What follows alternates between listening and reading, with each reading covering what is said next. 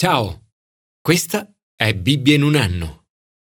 Giorno 220. Lorenzo aveva l'incarico di gestire le finanze della Chiesa. Era anche diacono. Attorno a lui c'era grande fermento.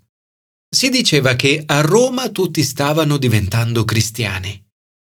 A causa di questo, intorno all'anno 250 sotto l'imperatore Valeriano, si scatenò una violenta persecuzione. I cristiani distribuivano il denaro raccolto in chiesa ed i loro beni ai poveri della città. Valeriano ordinò che tutti i vescovi, i sacerdoti e i diaconi venissero arrestati e messi a morte. A Lorenzo l'imperatore offrì la possibilità di essere risparmiato in cambio di conoscere il luogo dove erano nascosti i tesori della Chiesa. Lorenzo chiese tre giorni di tempo per poter recuperare quei beni e portarli in un punto del centro della città. Si mise quindi a raccogliere ciechi, poveri, paralitici, ammalati, anziani, vedove ed orfani. Tre giorni dopo, all'arrivo di Valeriano, Lorenzo spalancò le porte dell'edificio e disse Questi sono i tesori della Chiesa. Valeriano si infuriò così tanto con Lorenzo per l'affronto subito che pensò che la decapitazione non fosse abbastanza crudele per lui. Ordinò così che fosse arrostito vivo su una graticola. Lorenzo morì così il 10 agosto dell'anno 258. Si dice che durante il supplizio avesse persino scherzato con i suoi carnefici dicendo Potete anche girarmi, da questo lato sono già cotto. Il suo coraggio destò una tale impressione che le conversioni a Roma aumentarono ancora. Molti dei presenti diventarono cristiani, compresi parecchi senatori che avevano assistito all'esecuzione. San Lorenzo aveva compreso l'essenza del messaggio di Gesù. Aveva capito che i poveri sono il vero tesoro della Chiesa. La domanda che oggi ci poniamo è quale atteggiamento dovremmo avere nei confronti dei poveri? E nei confronti dei ricchi? La povertà è una benedizione o una maledizione? E la ricchezza? È proprio vero che il Vangelo promette prosperità. Commento ai sapienziali.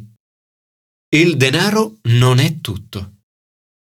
Il libro dei Proverbi offre un'interpretazione molto equilibrata della ricchezza e della povertà. Né l'una né l'altra vengono descritte come completamente buone o completamente cattive.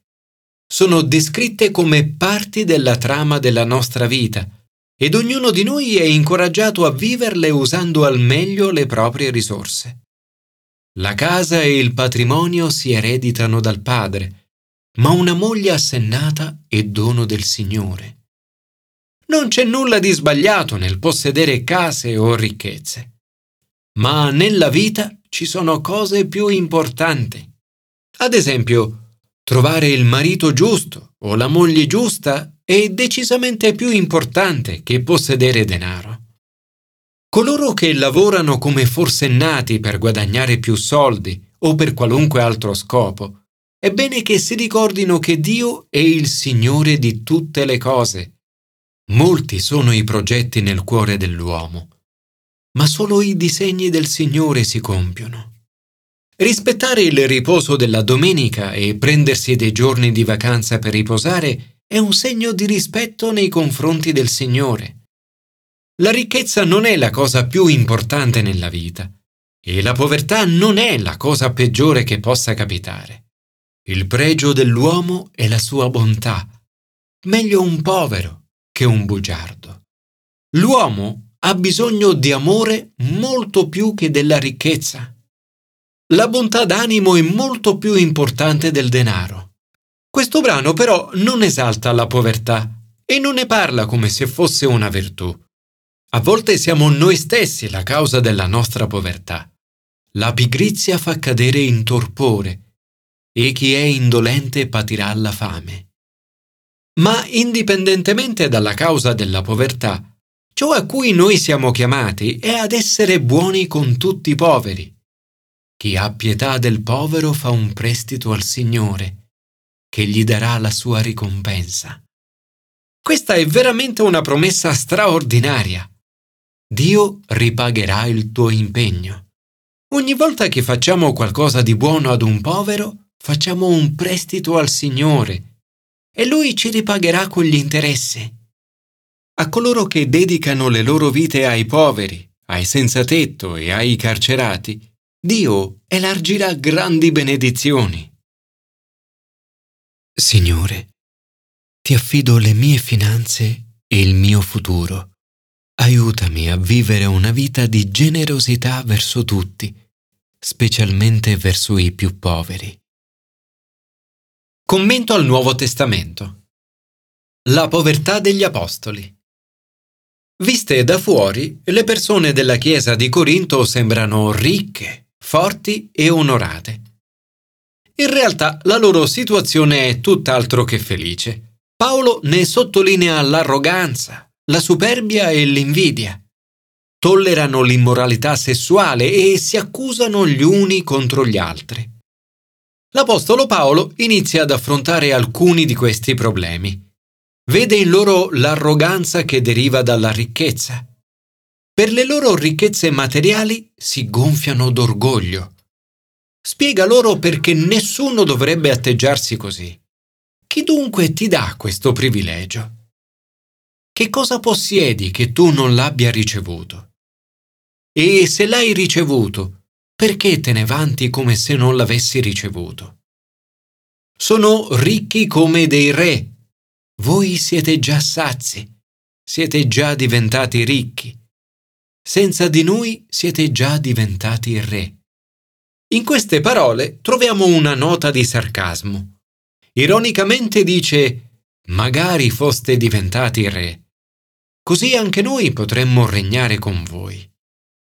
Paolo mette in contrasto la loro ricchezza materiale con la sua povertà e quella degli altri apostoli. Dice, noi stolti a causa di Cristo, voi sapienti in Cristo, noi deboli, voi forti, voi onorati, noi disprezzati. Fino a questo momento soffriamo la fame, la sete, la nudità, veniamo percossi, andiamo vagando di luogo in luogo, ci affatichiamo lavorando con le nostre mani, insultati benediciamo, perseguitati sopportiamo. Paolo è una figura cristiana tra le più influenti di sempre e il suo ministero è probabilmente quello di maggior successo di tutti i tempi. Tuttavia, questo non lo porta al benessere materiale. Al contrario, è poverissimo. Non ha abbastanza da mangiare. Non indossa bei vestiti. Non ha una casa. La sua povertà non è dovuta alla pigrizia. Ci affatichiamo lavorando con le nostre mani. E come tanti poveri di oggi, subisce abusi. Ma a tutto questo risponde in un modo completamente diverso. Insultati, benediciamo. Perseguitati, sopportiamo. Calunniati, confortiamo. Siamo diventati come la spazzatura del mondo, il rifiuto di tutti fino ad oggi. Scrive tutto questo amorevolmente, non per biasimarli, ma per metterli in guardia li guarda attraverso gli occhi di un padre. Vi scrivo queste cose ma per ammonirvi, come figli miei carissimi. Potreste infatti avere anche diecimila pedagoghi in Cristo, ma non certo molto padri. Sono io che vi ho generati in Cristo Gesù mediante il Vangelo. Il cuore di Paolo è un cuore di padre buono. È gentile, magnanimo, premuroso, istruisce, persevera e non abbandona mai le persone.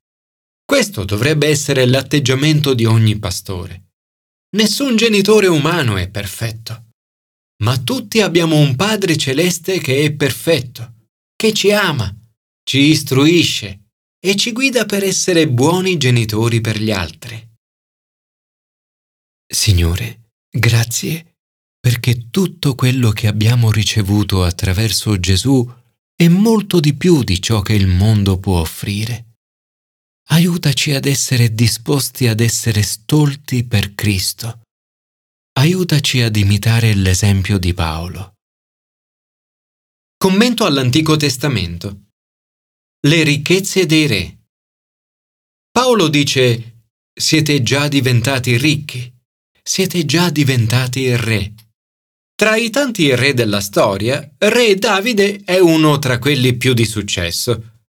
È ricco, ha grandi tesori, possiede vigne, cantine, oliveti e sicomori, depositi di olio, armenti, cammelli e asine, pecore e beni. Il denaro di per sé non è qualcosa di sbagliato e completamente distaccato dal lato spirituale. Ad esempio, gli incontri di celebrazione, lode e adorazione a Dio si tengono solitamente in edifici che hanno bisogno di denaro per la loro manutenzione.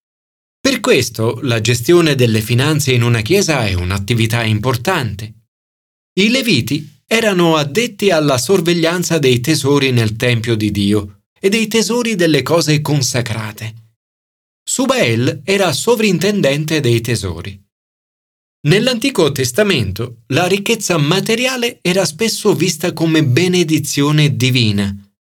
Ancora oggi ci sono persone devote a Dio che lavorano sodo, affidabili, oneste, che vivono con integrità e che spesso ricevono successo e prosperità materiale.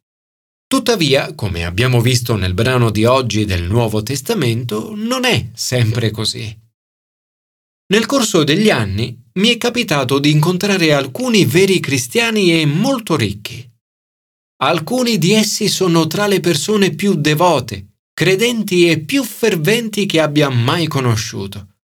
Le loro ricchezze non sono necessariamente segno di benedizione divina, ma non sono neppure segno di maledizione. La chiave è come considerare il proprio denaro e ciò che dovremmo fare con esso. Signore, aiutaci a trovare il giusto equilibrio tra insegnamento e stile di vita. Aiutaci a non condannare o giudicare coloro che hai benedetto con la prosperità materiale. Fa che possiamo essere generosi, donare gratuitamente ed essere disposti a privarci del necessario pur di servirti.